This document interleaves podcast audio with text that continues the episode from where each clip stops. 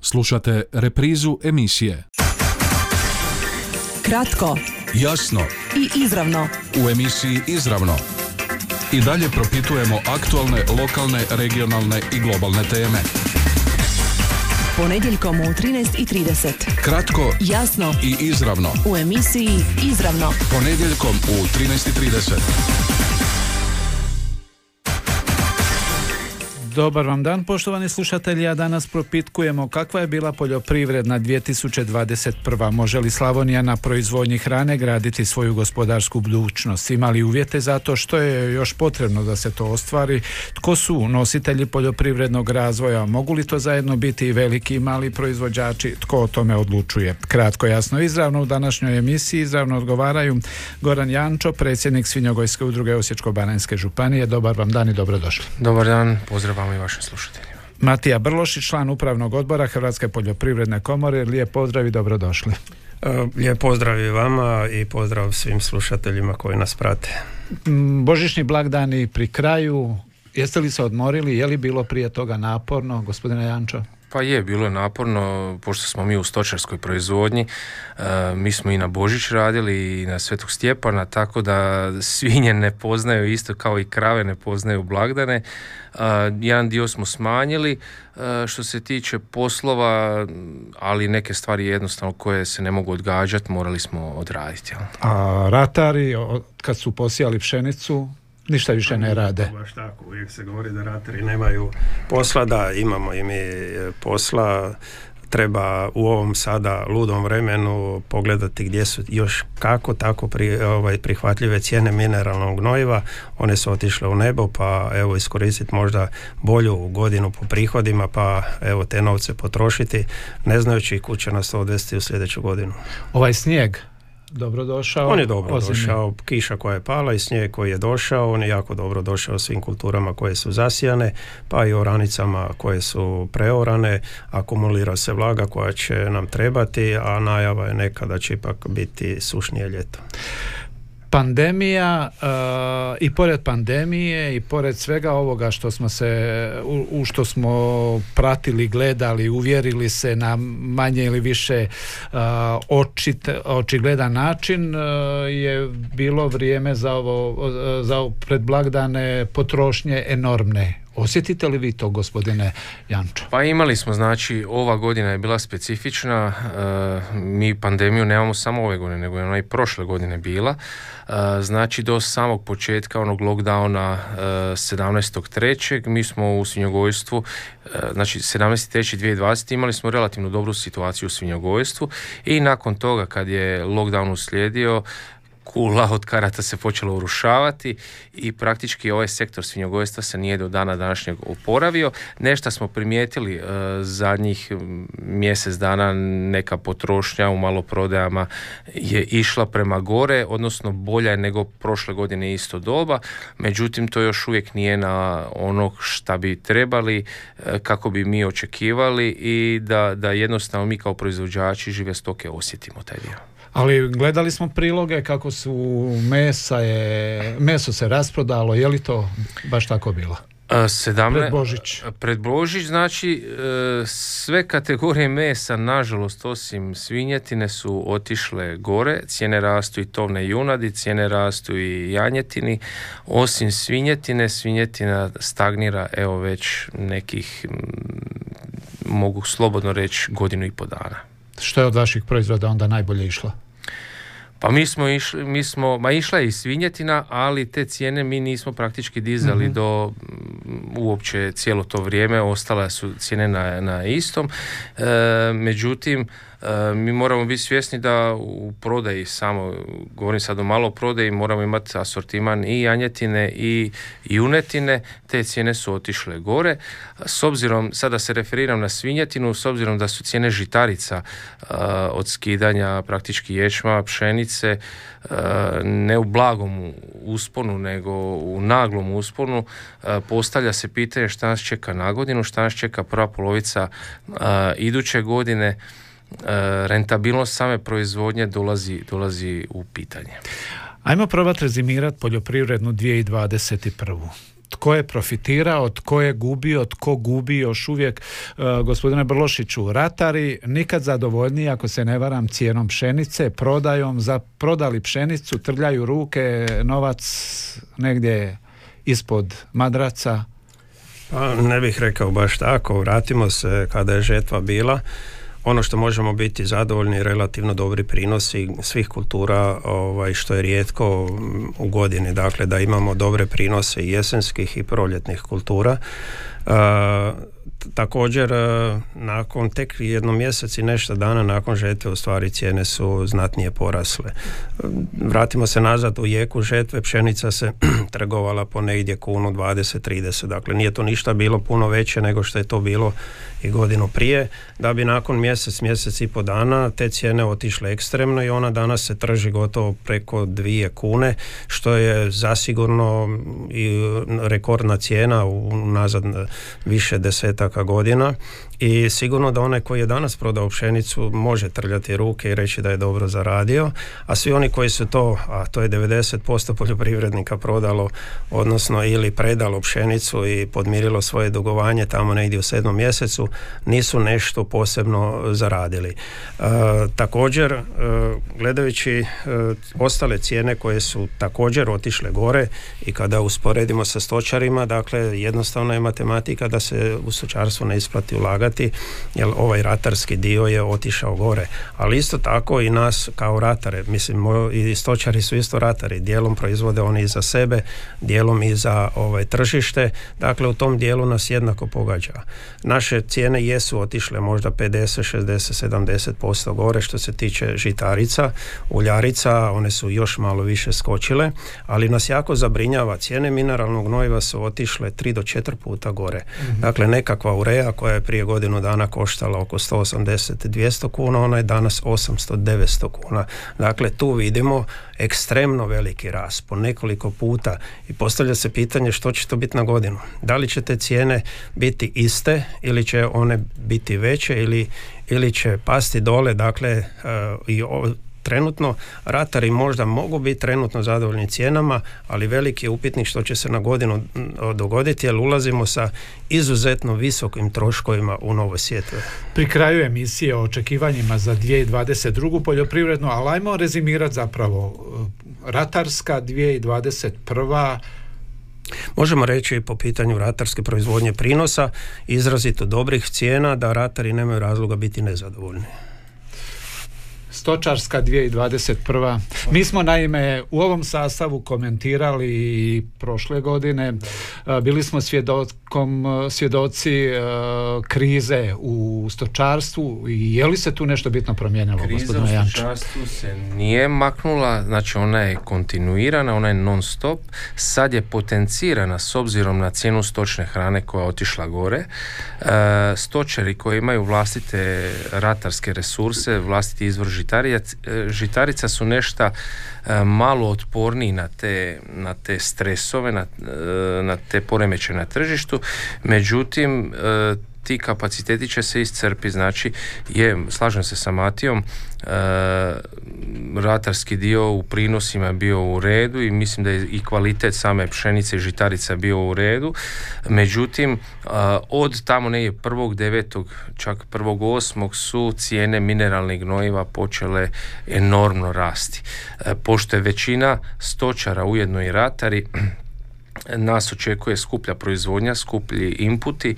E, šta će se dogoditi 2022. ostaje pod velikim upitnikom. Što se tiče same proizvodnje stoke, e, svinja, prasadi, tu nekih pomaka nije bilo i kažem ponavljam se s obzirom na visoke cijene stočne hrane u drugom dijelu 2021.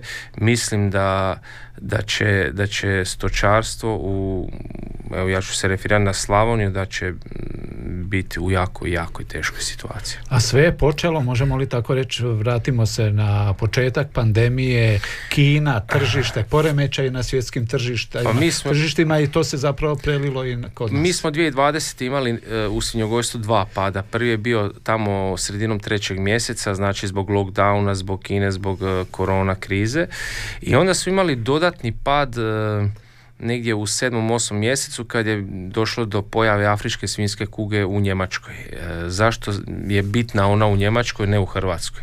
Ja sam e, na početku e, priče s afričkom svinskom kugom rekao da će se na tržište u Hrvatskoj više referirati pojava afričke svinske kuge u Njemačkoj nego na Hrvatskoj. Zašto? Zato što oni imaju hiperprodukciju svinskog mesa, veliki su izvoznici na daleki istok i pojamo afričke svinske kuge njima se izvoz u, na, daleki, na zemlje dalekog istoka se zatvorio i naravno gdje će svoje viškove plasirati nigdje dalje nego u najslabiju kariku u lancu u EU, to je Hrvatska koja nema samodostatnost u svinjogojskoj proizvodnji i upravo to je bio razlog uh, tog drugog pada. Znači došlo do urušavanja cijena i taj dio se ništa bitnije nije pomako do dana današnjeg. Zašto? Zato što... Nemamo odgovor na to. Uh, oni koji o tome odlučuju ne mogu uopće utjecati na ta e, znači, na, kretanja. Na kretanja ne možemo ništa utjecati, niti mi, niti u ministarstvu što se tiče pojavnosti zarazne bolesti i izvoza jedne Njemačke na daleki istok. Ono što smo mi ukazali uh, i početkom uh, 2020. godine i sada kad je došlo do rasta cijena žitarica ukazali smo na taj problem i u ministarstvu i imali smo razgovore sa premijerom gdje smo rekli da ako stanje ovako opstane, znači sva stočarska proizvodnja može ključ u bravu staviti. Znači bez e, toga dijela da država stoji iza te proizvodnje, mi svi skupa možemo zatvoriti svoju proizvodnju. E, 2020. je država odreagirala u, u tom nekom smislu, ajmo reći držala je glavu iznad vode. mm Ove godine imamo obećanja i neka su, neka su sredstva osigurana, međutim mi smo upozoravali na taj dio da sredstva trebaju biti isplaćena do same žetve skidanja jesenskih kultura, tako da možemo e, kao stočari kupi žitarice da se ne izvoze van u zemlje Europske unije, Italija, Austrija gdje su već završile, da možemo mi kupiti hranu da smo komotni za, za iduću godinu, da ne bi bili još više pogođeni sa tim cijenama. A što nas čeka ako je ovako stanje kako ste govorili sada u sljedećoj godini o tome u nastavku nakon kratke stanke. Kratko, jasno i izravno. U emisiji Izravno. I dalje propitujemo aktualne, lokalne, regionalne i globalne teme. A koliko onda takva poljoprivreda sudjeluje u nekakvom ukupnom slavonskom gospodarstvu, slavonskom gospodarskom razvoju i može li se na temelju toga govoriti ili planirati nekakav gospodarski iskorak, gospodine Brlošiću? U Slavoniji, dakle, ono jedino što nam je ostalo u budućnosti je poljoprivreda. Ne vidimo, dakle, neke veće investicije. Unazad nekoliko desetaka godina smo imali, dakle, industriju koja je ovaj, povlačila i pokretala ovaj dio. E, to smo izgubili. Danas jedino nešto što je još možda opstalo je ta poljoprivreda koja je doista na niskim razinama i gdje proizvodimo gotovo duplo manje novaca nego što smo to prije dvadesetak i više godina. Zašto se to dogodilo? Očito neko ko je to trebao planirati i raditi negdje je pogriješio. Dakle, ono je što je sigurno u budućnosti i na godinu i u budućnosti hrana će uvijek biti potrebna i ona će se uvijek ovaj, trebati proizvoditi. Evo, svjedoci smo i novog programskog razdoblja koja Europska komisija slaže. Evo, ovaj tjedan će naše ministarstvo poslati e, dakle, projekciju što će se to raditi 23. 27. godina. Dakle, unaprijed se sve planira. Ovaj put pet godina radi Britanije, inače sedam godina se unaprijed sve radi što će se u poljoprivredi raditi. Tako i Hrvatska je napisala svoj program.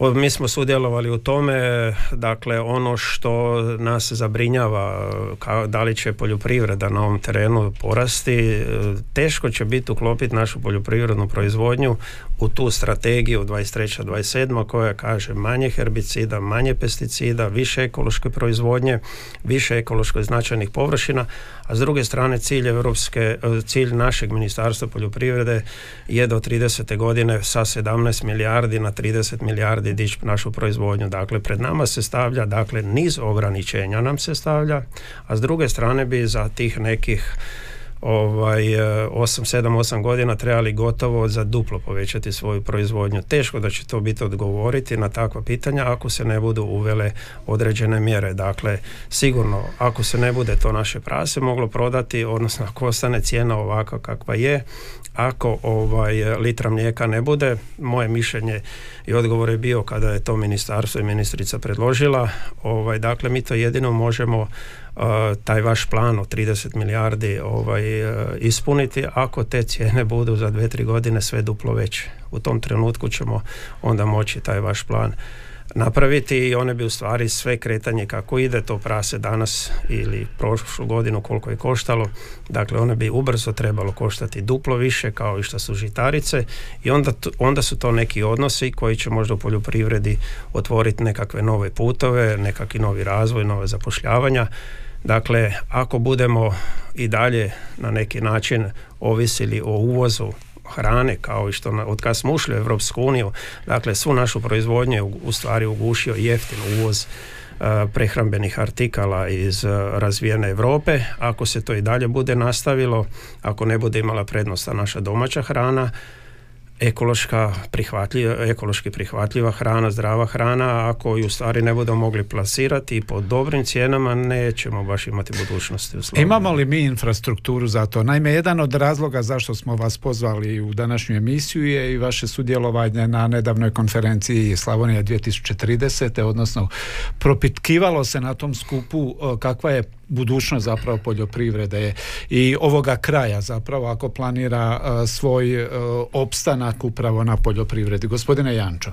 Znači ovako, ja poljoprivredu, opstanak poljoprivrede u idućim godinama, znači 2022. pa sve do 2030 E, ne mogu vidjeti bez razvoja prerađivačke industrije, prerađivačkog sektora. Znači sramotno je i žalosno da jedan bazen, e, jedan rasadnik e, svih mogućih stočarskih proizvodnji kao što je naša Đakovština nema jednu klaonicu, nema jednu mljekaru, nema prerade u tom smislu.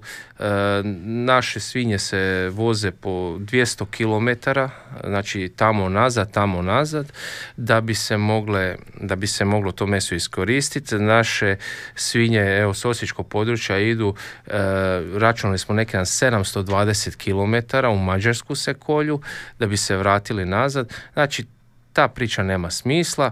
E, prerađivačka industrija mora biti ovdje kraj sirovinske baze i onda tek možemo ovaj i one same primarne proizvođače motivirati u tu proizvodnju i dizati. To što, se, što je gospodin Matija rekao, slažem se s tim, uh, ne može se čak ni uspoređivati zemljište i tlo Hrvatske, jedne, jedne nizozemske, njemačke, u onim uh, dijelovima gdje je intenzivna ratarska kultura, gdje su praktički uh, kompletno njihova zemljišta pod navodnicima zagađena, jel, mhm, koja su već mhm. bila i tretirana i sve.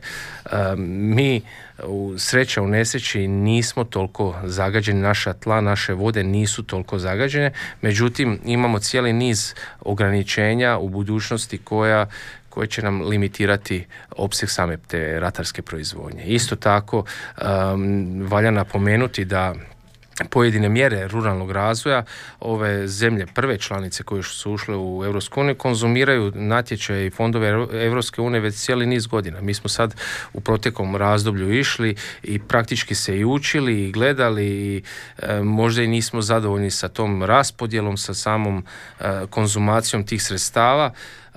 ove zemlje koje danas nama kroje poljoprivrednu politiku, one su cijeli niz godina u tome. I one su povukle silne milijarde i milijarde eura. I onda se postavlja pitanje konkurentnosti danas sutra što se tiče same proizvodnje naši ratari, naši stočari znaju proizvoditi i svinje i ratarske kulture, to je neminovno. Ona, onaj dio što mi ne možemo, ovaj konkurentnost i sama izgradnja tih farmi, objekata, plastenika, staklenika, e, cijena kapitala koja je uložena, e, koja je povučena. Znači cijeli niz segmenata je taj dio je bitan u toj nekoj krajnjoj konkurentnosti za što se nas proziva. Kako onda riješiti te nelogičnosti koje se pojavljuju zapravo? Vratiti ono što smo sve već imali, dakle naj, najmanji dohodak stvara primarna poljoprivredna proizvodnja, dakle proizvodnja žitarica, pa i u stočarstvu proizvodnja ovaj, odojaka ili junadi. I ako se to još izvozi negdje na klanje ili se izvozi kao živa stoka van, dakle na taj način nikad nećemo krenuti naprijed. Nikad korak nećemo napraviti, ćemo korak naprijed nazad i stojimo na mjestu, odnosno propadat ćemo. Moramo ovaj, prerađivačku industriju pojačati, vratiti ono sve što se prerađivalo. Na primjer, evo samo jedan primjer, pšenica se vrši nekih desetak, 15 dana i gotovo je. Kad se to doveze u mlin, mlin melje 360 dana. Dakle, mhm. tamo neko 360 dana radi. Ako je taj kamion odvezu u Italiju, to je možda još 15 dana nekakvog prijevoza u Italiju, to je 30 dana i pšenica je točka. Više niko oko nje ništa ne radi. Ako isto tako to se e, prase, tele, june zakolje u ovoj klaonici, dakle e, i ta klaonica će raditi 360 dana. I trgovina, dakle bez prerade i, i ovaj intenzivnih kultura kao što je povrće. Pa evo imamo i sad ovu koja je u pripremi hladnjača u Osijeku koja će se graditi. To je jedan od dobrih uh, ovaj početaka da i u toj proizvodnji da se ide. Dakle u primarnoj poljoprivredi ne možemo više zaraditi. Na sljedeću godinu i svaku godinu će treba sve manje ljudi da u tom dijelu radi. tih prerađivačkih kapaciteta? E pa to je pitanje je li zašto to, ih je li to stvar investitora Ima, ovdje poduzetnička, zašto, ne, evo, samo ću reći na uh, sve klonice kolike su god bile male, velike, tamo uz Jadransko more su ostale, niko ih nije zatvorio. A kod nas, A kod nas su sve zatvorene. Zašto su zatvorene? Ne znamo. To, da li je to politika odigrala ili neko drugi? Ne Janča. Ja sam bio prije jedno tjedan, deset dana tako u upravi za veterinarstvo, upravo što se tiče te problematike. Znači, Osječko-Baranjska županija koja je najveći proizvođač e, svinjetine, svinskog mesa, ima četiri službeno četiri klaonice od toga su dvije namijenjene za svinje, ove dvije su za junad, jel? U Splitsko-Dalmatinska županija ima 15 klaonica. Zadarska, Zadarska žuba, e, Zadarsko-Kninska županija ili Zadarska županija ima 13 klaonica. Kako, zašto? Znači, to se postavlja pitanje. E, mi smo, mi smo ovaj, na tragu e, detektiranja tih problema, znači pravilnik koji je e, predviđen 2015. koji je izašao, predvidio je izgradnju, izgradnju klaonica po fleksibilitiju, to su male mini klaonice, međutim pravilnik je tako složen da ste vi limitirani u količini klanja i niko nije vodio računa o sezonalnosti, znači specifičnoj e, za ovo područje, za ovo podnevlje sezonalnosti klanja gdje se najveći broj e, tih klanja odvija u 11. i 12. mjesecu. A vi imate na tjednoj bazi limit e, količine klanja. Naravno da nije isto količina klanja 1.7., 1.8. i 1.12. Zašto se to tamo isplati, ovdje ne isplati? To su... Evo, samo sad me sjetilo, ako imamo tu trgovinu koja prodaje ove sad ovaj, raketice i ovo Petar, petarde. Pirotehniku. Dakle, oni ih otvore osam dana i zatvore. Zašto se išto u Slavoniji ne bi moglo otvoriti ako imamo u selu nekog čovjeka koji želi klati uslužno mm svinje sebi i uslužno, da on to kolje dva mjeseca, otvori 11. 12. mjesec da to Dobro, radi. znaju li to? Vi ste, pa mi vi ste dovoljno, to. Vi ste dovoljno u politici. A to sve predlažemo u ministarstvu, ali zašto se to ne donese, ne znamo. Znači, ja sam točno rekao, znači, iznos e, u pravilniku piše dozvoljeno je na tjednoj bazi 20 uvjetnih grla tjedno. To vam je u prijevodu uvjetna grla je 500 kila, nek je prosječna težina svinja, znači od praseta do teških svinja 125 kila, to vam je 80 komada svinja tjedno. Znači na tjednoj bazi. Znači tu jednu rečenicu treba izmijeniti da je to umjesto 20 uvjetnih grla tjedno da to bude 1050 uvjetnih grla godišnje. I to već mijenja cijeli koncept. Cijeli koncept i onda vi možete planirati, možete raditi, možete i prvog sedmog zatvoriti u klaonicu, poslati ljude na godišnji sve, oni će raditi, napravit će se preraspodjela radnog vremena u 11. 12. mjesecu i ta priča onda ima smisla. Ono što, e, što smo mi nadalje predlagali, da jedinice lokalne samouprave budu nositelji te priče sa, jer to je komunalni problem. Onda je bilo s kontra strane one neće biti održive, financijski održive. Pa zadatak, jedan od zadataka jedinica lokalne samouprave bi bilo e, donošenje tog komunalnog reda i ako jedna općina može financirati vatrogasno društvo, nogometne klubove, e, kina u većim, koja sigurno nisu profitabilna, onda idemo ovaj dio isto isfinancirati i taj dio olakšati ljudima da, a sigurno će biti bolje brojke nego što su te društveno javne ustanove. Može li se na takvom konceptu graditi gospodarska budućnost? Ako želimo trošiti svoju hranu, to je jedini smjer. Ako to ne budemo iskoristili, naši građani neće konzumirati našu hranu. Mi ćemo proizvoditi, ona će vjerovatno kao kvalitetnija hrana odlaziti negdje dalje, a na našim potrošačkim e, policama će biti ona daleko jeftinije proizvedena hrana ko zna u kojoj državi. A kako to rade drugi? Ovi koji su nam uzor? Koji štite svoju poljoprivredu. A u Austriji, na primjer, koliko ja znam, e, pile se može samo uvesti ono, ovaj, na, doći na policu koje je izleženo, utovljeno, zaklano u Austriji tek kada takvih pilića više nema, onda može doći pile koje nemate uvjete. koje će e, štititi domaću proizvodnju. Mi, Trebali bi. mi možemo propisati gdje je zastupljenost domaćih proizvoda na policama mora biti u jednom postotku ili uh, mi imamo jednu, jednu prednost, jednu blagodat, to se zove turizam. Uh, moje pitanje koliko naših proizvoda završi u, u Mi nikako da pronađemo tu formulu sarobnu koja će povezati tu uredbu gdje u, u svakom trenutku određeni postotak mora biti domaćih proizvoda na trgovačkim lancima. Je skočila Europa, ali nije se promijenilo ništa. To mora tako biti. Našim političarima puna su usta domaće proizvodnje, ulaganje sredstava, odvajanje sredstava iz, iz Ministarstva poljoprivrede redovito dobivamo izvješća priopćenja koliko se odvojilo za stočarstvo, za ratarstvo, za ovo, za ono, posebno u pandemiji. Je li to to? Je li to na tom tragu? Ali te brojke, znači brojke su čudnovata stvar. Ako neko kaže mi smo uložili u izgradnju farmi, u izgradnju ovoga, u kupovinu opreme, evo ja sad ovako postavljam pitanje. Neko da mi danas pokloni farmu, kompletno, kompletno opremljenu i da mi ključ u ruki, kaže evo izvoli poklanjam te. Da li mi je on u ovoj situaciji pomogao ili odmogao? Ako ja uh, gubitak ovog trena proizvodim po tovnoj svine i oko 400 kuna, da li me taj koji mi poklonio taj objekat, da li me pomogao ili odmogao? Jel? To se postavlja pitanje. Znači, trebaju se stvoriti preduvjeti, onda ćemo imati ulaganja, onda ćemo imati zainteresiranost. Cijeli niz je problema od energije, danas sutra zelene energije, skupe električne energije koje naši farmeri moraju plaćati. Evo, i sa, sama priča sa solarnim panelima je nedorečena.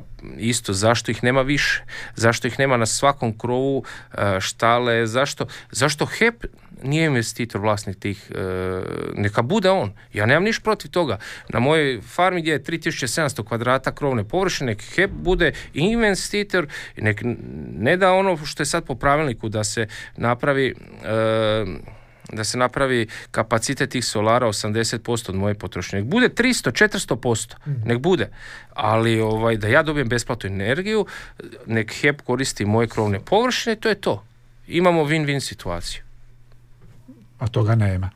Pa, to Određeni dakle, interesi. To su sve naši, pa nažalost e, ta jeftina proizvodnja energije e, koju svi mi plaćamo otišla u neke druge ruke, ali sigurno mi i u komori kažemo da se struja može proizvoditi sunčanih kolektora samo na krovovima, ne na zemljištu, e, nikako i to pogotovo na uranicama i u stvari ovaj, mi poljoprivrednici sigurno da bi ostali u tome, danas proizvodimo hranu za čovječ kućanstvo, sutra ćemo morati energiju proizvoditi, dakle i električnu energiju i u ovoj dijelu nećemo možda nikad biti profitabilni, ali kad nam se da mogućnost da možemo i tu energiju proizvesti, onda će možda i ova ovaj proizvodnja biti isplativa.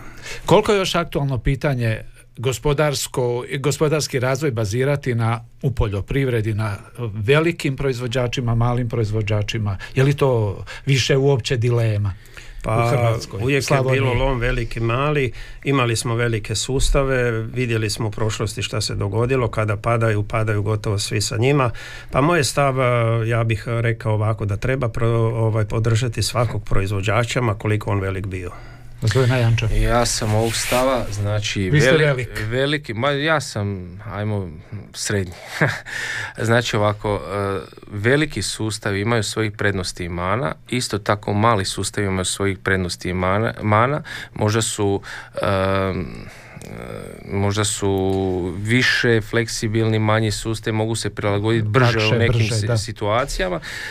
Kad propadne jedan mali, ne znači da će njih deset u nizu propast, a kad jedan veliki tako propadne sustav, onda ima kolateralni žrtava jako puno. Što onda slijedi evo na kraju emisije? Na temelju ovoga što ste rekli, kakva je bila poljoprivredna 2021. kakva će biti 2022. Iščitavam pa više je pesimizma nego optimizma.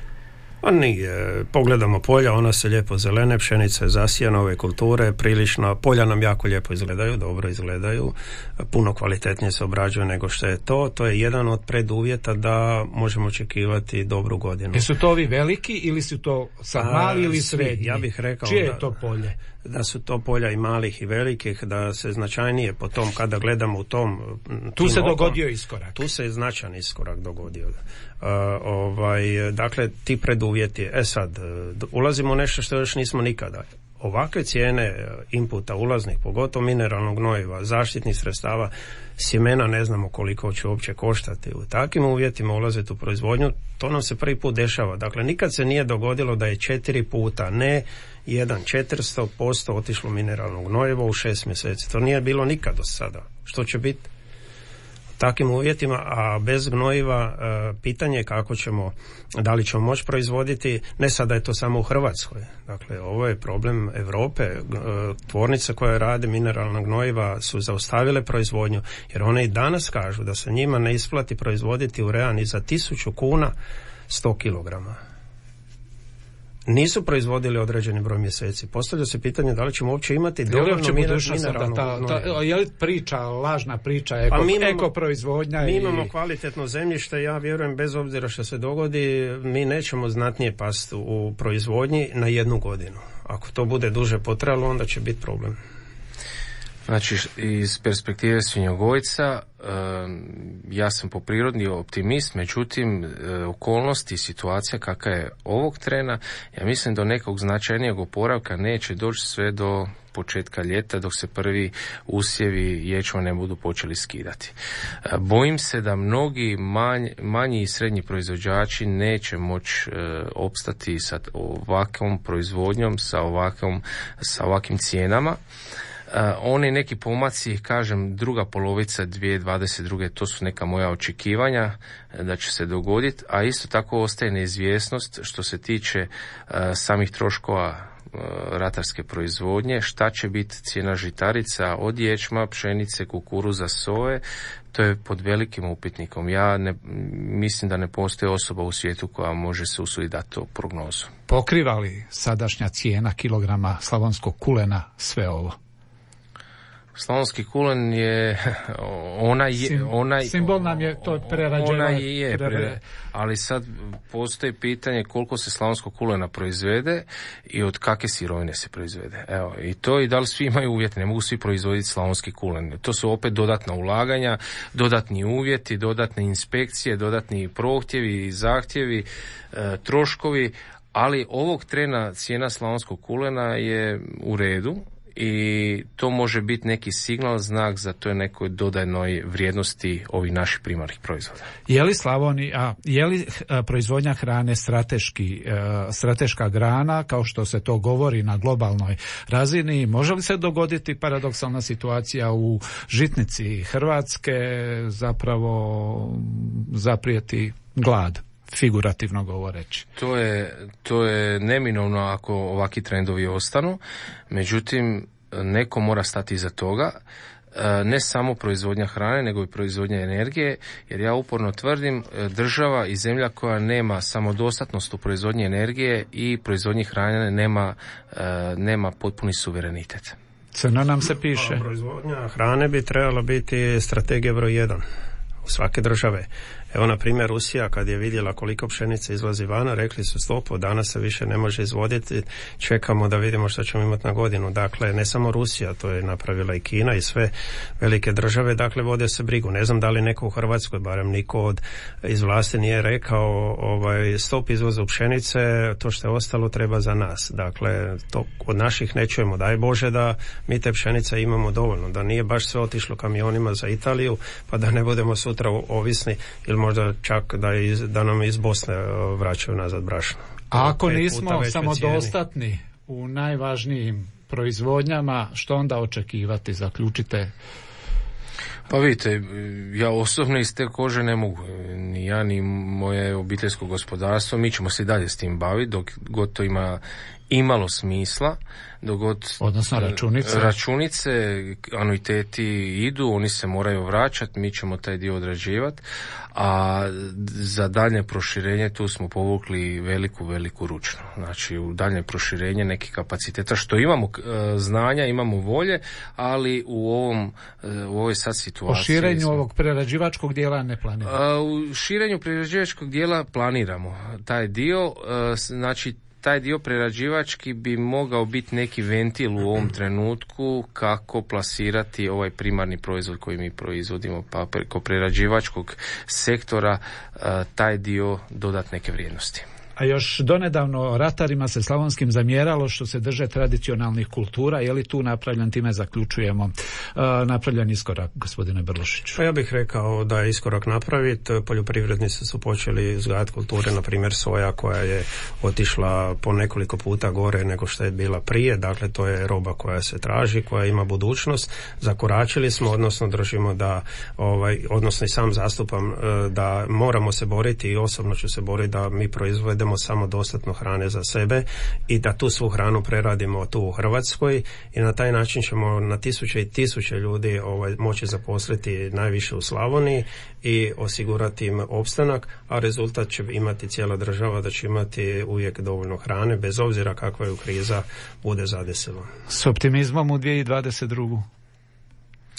Umjerenim optimizmom. Pa nadamo se da će biti barem jednaka kao i ova godina. Hvala vam što ste bili gosti emisije Izravno. Kratko, jasno i izravno. U emisiji Izravno i dalje propitujemo aktualne, lokalne, regionalne i globalne teme. Ponedjeljkom u 13.30. Kratko, jasno i izravno. U emisiji Izravno. Ponedjeljkom u 13.30. Ovaj programski sadržaj sufinanciran je sredstvima Fonda za poticanje pluralizma i raznovrsnosti elektroničkih medija. Slušali ste reprizu emisije